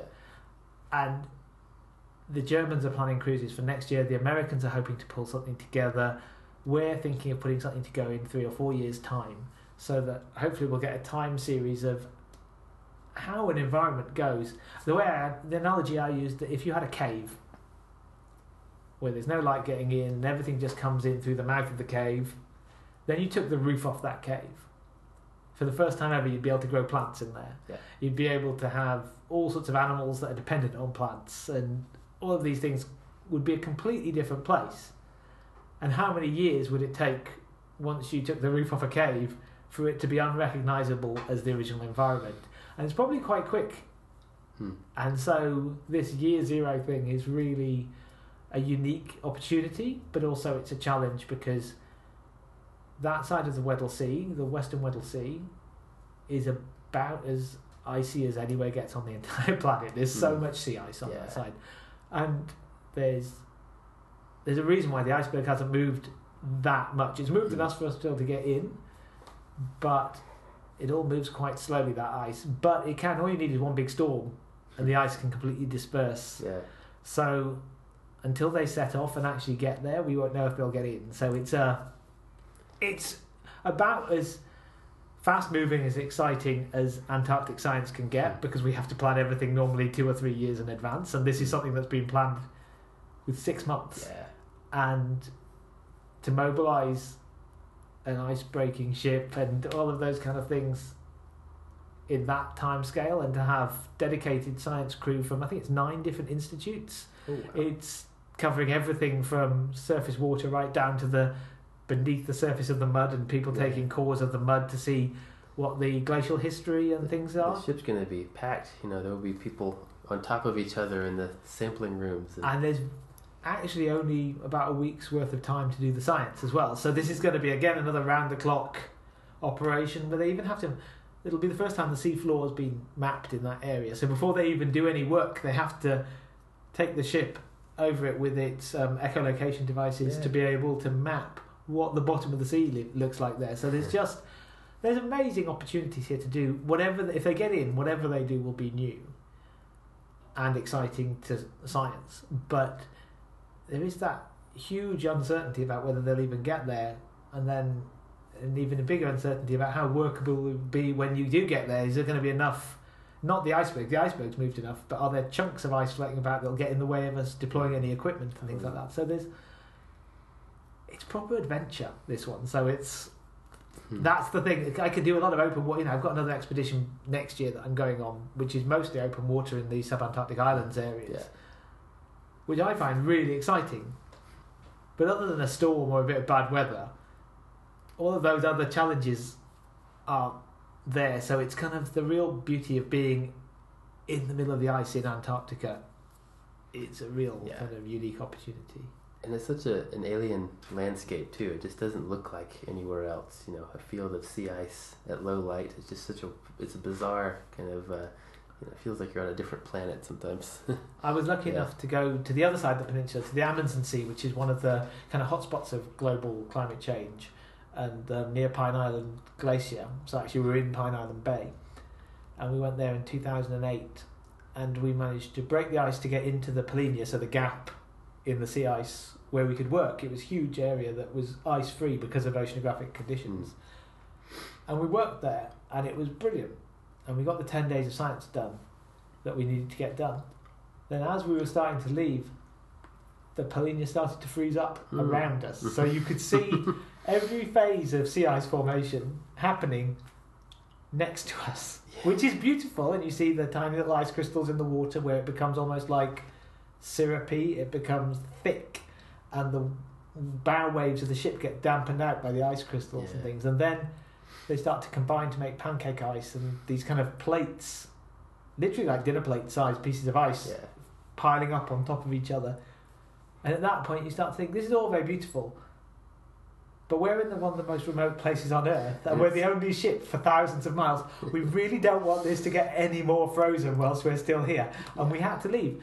And so there is a thing of you see this wild beauty, and you take a camera with you and you point it in any direction, and everyone thinks you're the world's best photographer because you've got these amazing shots, and you're like, well, actually, I could have held it upside down with my eyes shut, and I Yeah. still would have got a beautiful shot Should have thrown it in the air Yeah. and had it land on the deck, and it would have taken some. And when you've got wildlife that will come right up to the ship or right up to your feet if you're on land, and all of these kind of things, it's just it's very easy to forget that actually Antarctica is a place where even today people die in Antarctica. You know, some of these people who are doing their solar expeditions to the pole or whatever don't make it. You have other people who are working, working doing science and can get injured or lose their lives because it is a wilderness. It is, you know, you're working in minus 17 degrees. You can easily get hypothermia. You, you are in one of the roughest oceans in the world. So sometimes you have to give yourself that reality check of, yeah, I do have to hold on to the handrails when I'm walking down the stairs of the ship. And yes, I can't carry a box on my own because then I've got no hands free to steady myself. And I've got to be careful because there's ice on the deck. I've got to be, you know, there's the big adventure and the fun bits of the science. You also got to realise that you're thousands of miles from the nearest hospital and you're looking after the other people is a big part of that where you if you see someone doing something where they should be two people doing it you've got to be straight in there and yeah. help them Like You- the risks are well managed, but the you know uh, the, the the you can't rush to the hospital like you're saying. So the possible consequences of something going wrong are, are Yeah. a bit harder uh, to deal with potentially. because we always have a doctor on the ship Yeah, but if you think about you know that actually you don't want to be having serious injuries you don't want to be having bad frostbite you don't partly because if if i injure myself doing something stupid that's a very expensive piece of science that people have planned for two or three years to do where they have to turn around and take me back to south america so that i can go to hospital yeah. so I don't, you know, everybody has to take that little bit of extra time. Our equipment, you know, our health and safety type equipment. So we're all wearing hard hats if we're out on deck. We're all wearing steel toe cap boots. We're all making sure we've got enough layers to stay warm. And sometimes you almost end up overheating because you've got all the layers on for when you're standing around. And then once you start moving and working and lifting, and we have to sometimes sieve hundreds of litres of mud to get a few starfish out of it or whatever. And by the end of that, you're sweating on the inside of those many layers and the boiler suits and everything else. But very often, you just have to remind yourself yes, it's beautiful, and there's penguins, and there's albatross, and there's whales going past the ship, and all the rest of it. But watch where you're putting your feet whilst you're looking at those things, Yeah. and be careful. And that's another thing, kind of chief sciencey type job, where you've got to be sometimes the person who tells somebody off if they forget to wear, wear the right footwear or are constantly not not wearing their hard hat when they go out Yeah. on deck and things Yeah. and it's that yeah it's it's a serious place as well as probably the most amazing place I'll ever get to go in my life Hmm. but it is it's easy to look at it and go wow it looks like a postcard and it's like yeah it's a postcard that if you were left there on your own you'd probably last about 10 seconds before you postcard that's trying to kill you or Yeah, is yeah. indifferent to whether you live. Yeah, it has. it's, it, you know, it, there's no phone signal. You're not going, you know, Yeah. unless you're with somebody who's got a radio or whatever. Then, Yeah. yeah. I, I I remember um, and I'm not trying to oversell. I've only been out the once, you know, the one time, but it was a really informative, you know, few weeks that I was out, and I had this experience where um, on the ship, on the big ship, I didn't get seasick. I felt fine, but uh, we got in some small, rigid, inflatable boats, and you know, we got out of the ship onto the like we were next to Signy Island, one of the sub- subantarctic islands, and I, felt horrible on those tiny little rigid inflatable boats. I got so sick. Uh, I still like with the help of the crew to get back to how awesome the crew was. You know, with their help, I still managed to get the samples that we needed to get. Um, but I, I remember really vividly, you know, just speaking of kind of this heightened sense of danger or this heightened sense of like the potential for something to go really wrong. I remember being in this tiny little, you know, rigid inflatable boat, feeling awful. I've got the two crew members there with me. I see the James Clark Ross, the big ship off in the distance. It looks all warm and bright, you know, the, the light is kind of low and I see all the lights and I just remember this, you know, really intense feeling of like, I want to go back there. I want to get on that thing. That feeling when you're kind of uh, uh, feeling a bit like out in the wilderness. And again, I'm not trying to oversell it. I was totally safe, but it was just an, an emotional experience of like, oh, I can, I'm not, you know, I'm not in a hotel right now. I'm, you know, I, but I, Signy Island actually is a good place for getting those kind of. My first ever Yeah. expedition, I I was lucky enough to have an extra role on the ship. So I was there were some samples that had been requested by some terrestrial biologists, so people studying mosses and small plants from Antarctica and lichens and things, and they wanted samples collected at each of the islands we were stopping at to do our marine biology research. And so you had to have permits to go into some of the protected areas, and I was one of the named people to be able to go in and collect these samples. And um, one of the places we stopped, so the first place we visited at all was Deception Island, which is a stunning collapsed volcano where you actually sail into the middle of the volcano. and it's like a James Bond villain should live there or something. And that was my introduction to Antarctica, so it was just insane. But one of the other places was Signy yeah, and it was the base was closed. It was Mhm. late in the season, so we normally have people there just for the summer, and this was late season, so that they'd closed up and there were no people there at all.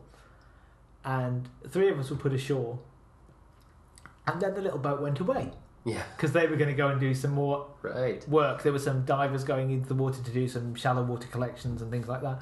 So the three of us were left on the island, and it's at that point you realise there's no more crew, Yeah. there's no more babysitting you. Yes, no There's more just three scientists being left on an island with what I think are 5,000 non successful, non breeding male fur seals. Frustrated. So if a female like- comes ashore, she's likely to be killed by the, the mass brawl that would be in attempting. So there's just basically no females there. There's a lot of angry young males or older ones that are just no longer as fit as they were, and they are very territorial about their space on the beach, and you have to be really careful with fur seals because if they bite you, their their saliva is full of really horrible bacteria and things, and you need to get treated very quickly. So you're told all this safety stuff, but nothing quite brings it home like the fact that you're looking across this beach and you think, oh, grey, rocky beach, and then you realise about one in five of the big rocks you can see is actually a grey seal Yeah. lying down on the beach on top of the rock. So they're quite well disguised Yeah. against the rocks. one of these frustrated, you know, potentially dangerous, you know, Angry, seals. grumpy, with a mouth the size of a large Alsatian or something like that, with really big spiky teeth that you know will give you horrible diseases if they bite you. Yeah. and they're everywhere. And you have to cross that entire beach to get to the small lake that you need to find that has the moss growing around the edge. and between three of us, we discovered they didn't like singing. The Right, fur seals right, really didn't like yeah. singing. They'd scatter, and the, the more we sang, the further they ran. And we also discovered that if you thought you'd found a good path with a gap, very quickly we realised a gap was just because there was a bigger, scarier male that had a larger territory, so there were fewer Hmm. seals in that area, and it was a far worse thing to do was to go through the bigger gaps because there was a bigger seal. Yeah. You just went for the small gangs of little seals because you could scare them out the way easier than you could scare the big ones out the way, and this, you know, these things are in their natural habitat. They can run faster than you on a beach. You've been trained on how to deal with them. You're told keep your distance, all these other things. But when you have to get to somewhere and they don't like you getting between them and the sea, then you try going around the back, and there's another one in the tussock grass, and it just pops its head out, and Yeah. you just think. I couldn't live with this stress every day. It's all right for a couple of hours, and it's like an adventure. But Hmm. the people who are on the island in the summer doing their work, and some of them have to go out and count the penguins and count the seals and all these kind of things. They have to think about that all the time. And then the people who live on Bird Island, which is our base near South Georgia, that is covered in albatrosses and other bird species, but also on the beaches, is where the successful, really big males are. And some of those weigh the size, weigh the sort of same amount as a small car. They're just enormous things. Are they calmer though? They're a bit. They're a bit more No. chill. No, they're not calmer. They, they they don't want you on their beach. They don't Ah, want you okay. anywhere near their females. They don't want you near anything. And then there's some people whose job it is, is to tag them Right. And these people are incredibly well trained, and the, you see them walk through the colony, and nothing reacts to them because they've got the confidence. And you realise that my amateurish ways showing fear, like with a dog, they know they can sort of yap at you and They nip see it at in your you. body language. Yeah, and they your know that posture you're an and your, easy like, you know- victim. Whereas the Mhm. ones who work with them every day, the people they can just walk through the colony and pretty much not even raise an eyebrow from these things. And yeah, so sometimes you really know that you're in an alien environment. You feel that heightened sense of, of you know, the risks are well managed again, but like you feel that heightened sense of danger. You, that Yeah, heightened they- sense of Nowhere in my normal life, other than potentially cycling to work when a bus gets too close to me, do I have that feeling of impending doom yeah, as when there's a huge fur seal deciding it doesn't like you yeah, um, and is making the aggressive posturing and showing its teeth, and you're just like, oh, okay, no, this is your world. I'll go around you. I don't expect you to move from me. And uh, but then you have the opposite experience as well, where I went to the floating ice shelf that Halley base is on. Yeah. And we weren't able in the time we had to get to the base, Hmm. but we were given an hour or so to go ashore, even though it was floating, um, to get off the ship and just have a walk around. And it was amazing because the ship is constantly noisy, but when you're on it, you don't realize it. Whereas the ice shelf had no noise. mm, And we just went up the ramp, so a natural formed ramp from a kind of shallower bit of the ice shelf right up to the top height of the ice shelf. And you could just about hear the ship in the distance, but nothing else. And then you just lay down, and there was nothing. It was the most silence. I've never had that lack of sound before. Hmm. the And snow absorbs it all was so peaceful and so nice and you didn't realize how much you got used to the noise of engines and Hmm. motors and everything running the whole time in the ship and it was really beautiful it was there was nothing like it in the world so from, it was about as serene as you can get Mm. So you found that calming. It sounds like you found that. yeah like, and it's the complete opposite of that oh my god there's seals everywhere kind of Yeah, feeling yeah. and yeah so there is there is I could also find that it's interesting. You know, I- could see that being calming, but I could also see it being a bit. Uh, you know, it might invoke a feeling of like, oh, I'm really isolated. Yeah, I think really if- cut off. I think going to Halley itself, where you'd be in the middle of the ice shelf, not on the edge like I was, Mm. where I could stand up and see a view, if there was that and only white in every direction, that I think for someone who doesn't like the flatness of Cambridge would probably be a bit too much for me. So I know I'm not meant to do that kind of work. Did you? Um, I had this when I was on the ship. Every now and then, I would, I would go outside. I would get up on the, you know, the little um, monkey island and things where you can look out. Yeah. And even though I kind of knew there was nothing but you know water for hundreds of miles, you know, thousands of miles in some direction, it's like my my brain couldn't, you know, it just saw the horizon, and there's no there was no feeling of being super far away from everything. It's almost like my brain did some weird edit of like, oh, Oh, no, yeah, yeah. You, you can see something. So it's a, the weird. We went out once when we were coming out of the Amundsen Sea. So when we were coming away from Pine Island Bay, the geologists who were collecting marine mud core samples um, wanted to go out towards the polar front. So really, the middle of nowhere. yeah. And there wasn't even an iceberg out there. There was nothing. We didn't see a bird. We didn't see Yeah. a whale, and it was grey flat ocean. And my brain was fine with the the expanse. Yeah. I expected expanse. it was when I knew that we were in three thousand meters of water, five thousand meters of water, whatever it was, where where my brain couldn't cope with the concept that that's the distance I cycle to work, That depth, yeah. and that's straight down beneath me. There's nothing. If Yeah. I, you know, you run through those scenarios. If you got caught up in a piece of gear and went over the side with a weight on you, and you just keep dropping Yeah, for five it. kilometers. That my brain couldn't cope with. I could cope with the horizon thing where I could see it, but the idea that the sea now was a lot like unbelievably deep Yeah. beneath me. And I know it was that deep because we'd sent bits of equipment to the bottom. Yeah, you so measured it. we measured it. We know. We know. We even collected a few animals from that depth. Yeah. They were very small, but they were, we got some stuff. And but my brain really couldn't process. There are certain things about the size of the ocean and the depth of the ocean, and even the size of Antarctica. When we were, you know, when we were in the Weddell Sea and you could see the plateau. So when you're at, on the peninsula, you can see mountains and things, and your brain can cope with mountains. Yes. Mountain is a thing. I know that's rock. I know it's spiky. it's a big thing, Yeah. but it's not an infinite thing hmm you know, I can see the top of the mountain, I can see the bottom of the mountain. That's fine. When you saw the plateau of East Antarctica, so it's like, I guess Independence Day when the giant spaceship appears and it's just a dome, a huge dome, and you, yeah, Yeah. and you just see this white dome, and you're not sure if it's a cloud. Or if, and then you go, no, it's not a cloud. That's not a cloud. There's a few little clouds above it, but that is all there is for thousands of miles now. this white dome of ice covering, and it's That's it. what is it three kilometers thick, something like that, Mm. and you're just thinking, my brain can't cope with the idea again of the scale of that thing. So Yeah. it's the same as the depth thing. The the idea that we're working with things that are so huge, an ice sheet that's the equivalent of going flying from here to Moscow. Yeah. it's just like I, I I'm not really sure what I do with that information. It's just enormous. No. Yeah, and that and imagine you know people who like astronomers and people who think about way way ridiculously larger scale structures that we just have we have a hard enough time relating to you know large structures here on the Earth.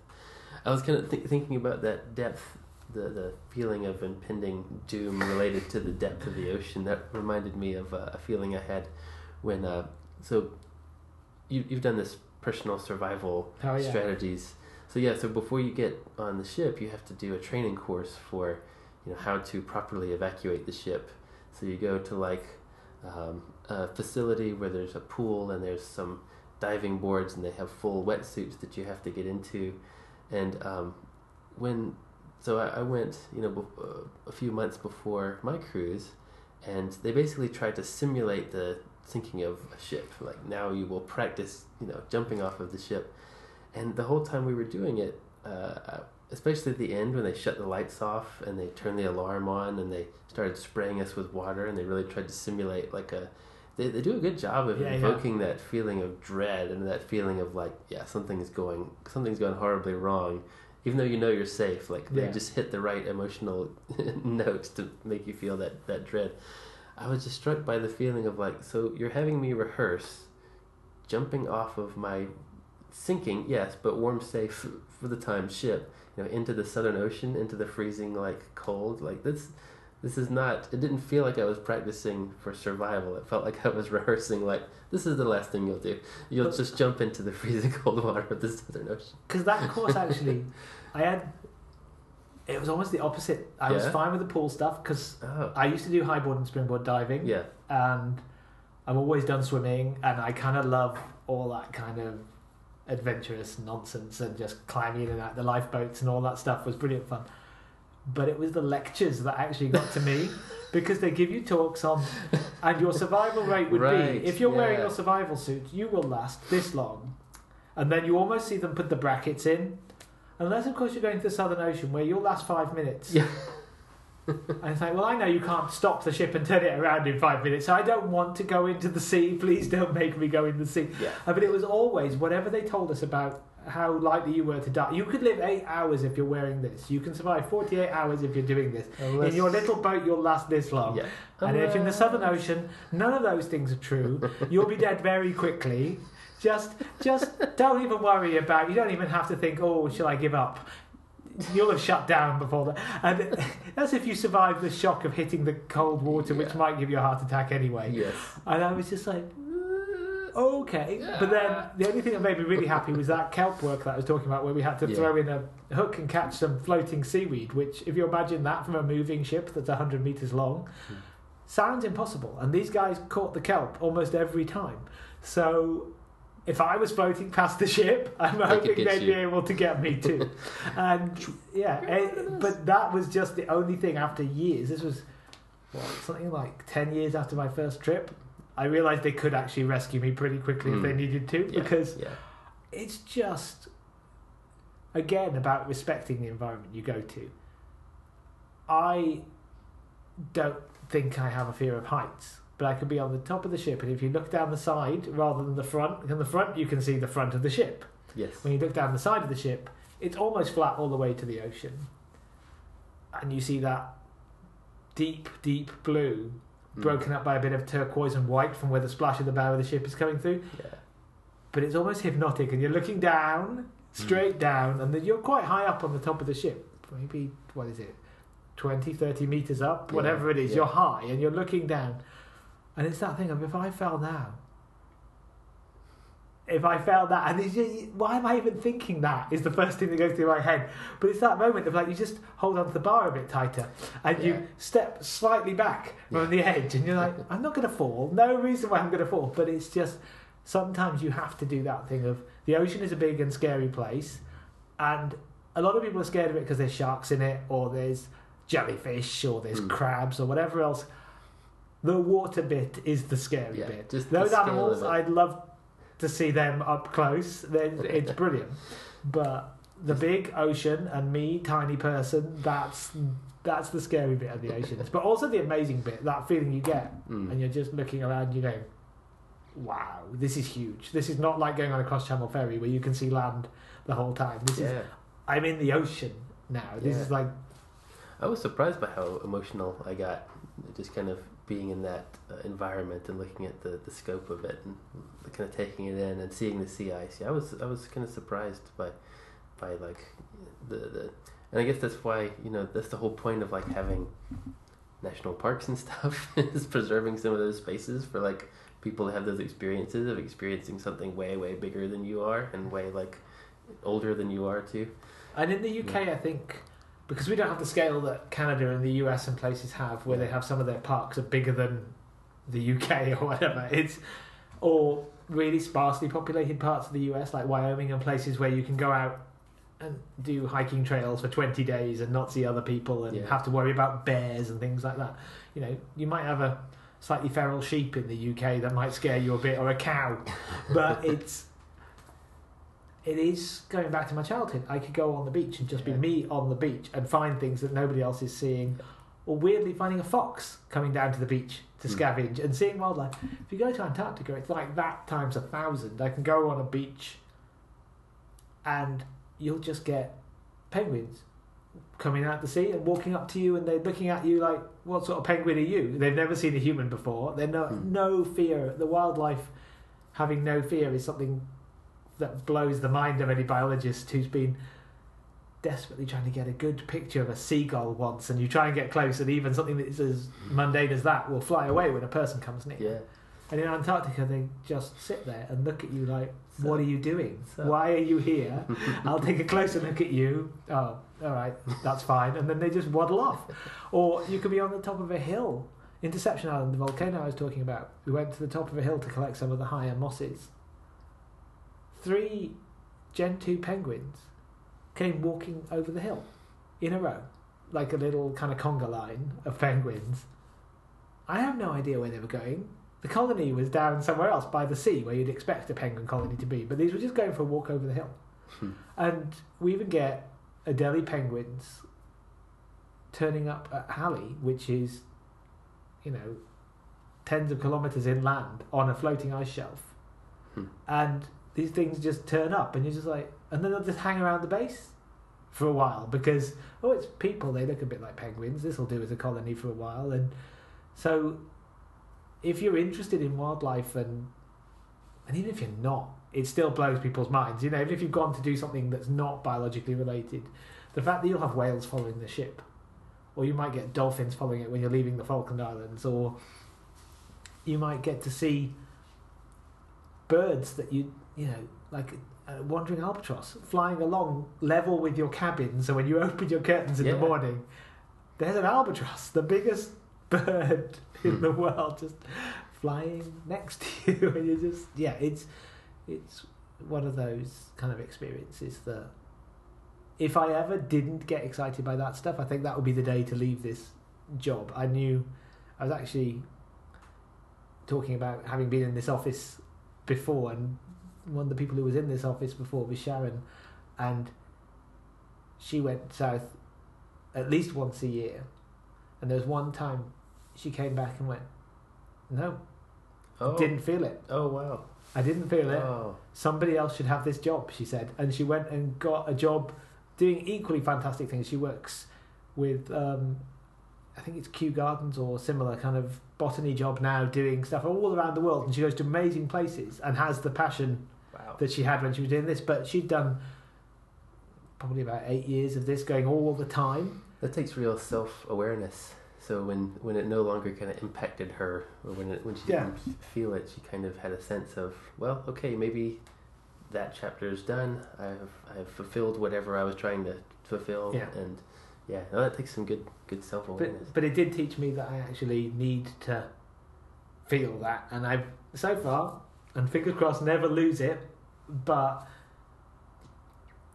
I've only in a couple of instances where I've seen people go down there and not be blown away by what they're seeing, or not enjoyed their trip, and they haven't stuck with it. They've they've left working in that area and gone to Mm. other places to do other things. Because, and I think that's right. I think if if you can't be inspired by a trip to Antarctica, then you're probably not going to do any more polar science in your life, and you probably want to go somewhere. else. And don't blame them. My leaving university, I said, why would I want to work somewhere cold? And uh, luckily, it turned out I was completely wrong. But if I'd have been right, I shouldn't be doing this job. It would have been a real shame.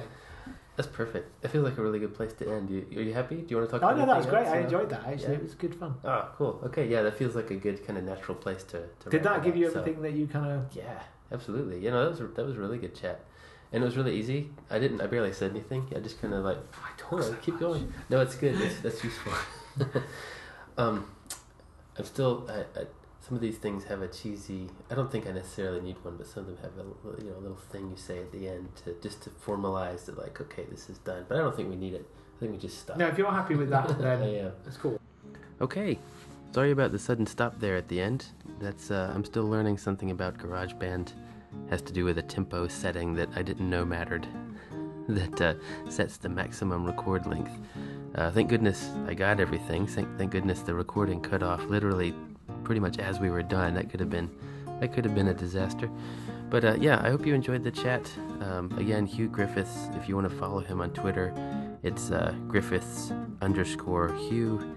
Uh, well, you know, at Griffiths underscore U, of course, being Twitter. Uh, he's there. You might see him on BBC every now and then. He's uh, very active. He's got a very uh, big media presence for a scientist. He's uh, certainly one of the more active ones. So uh, yeah, thanks again. Thanks again, Huw, for stopping by. And uh, yeah, we'll see you later. I still don't have a formal tag at the end or something. To maybe maybe I need one. Maybe I don't. I'm not sure something to just wrap it up as I was mentioning to you. So I'll just try, I don't know, let's see how this goes. Uh, see you later.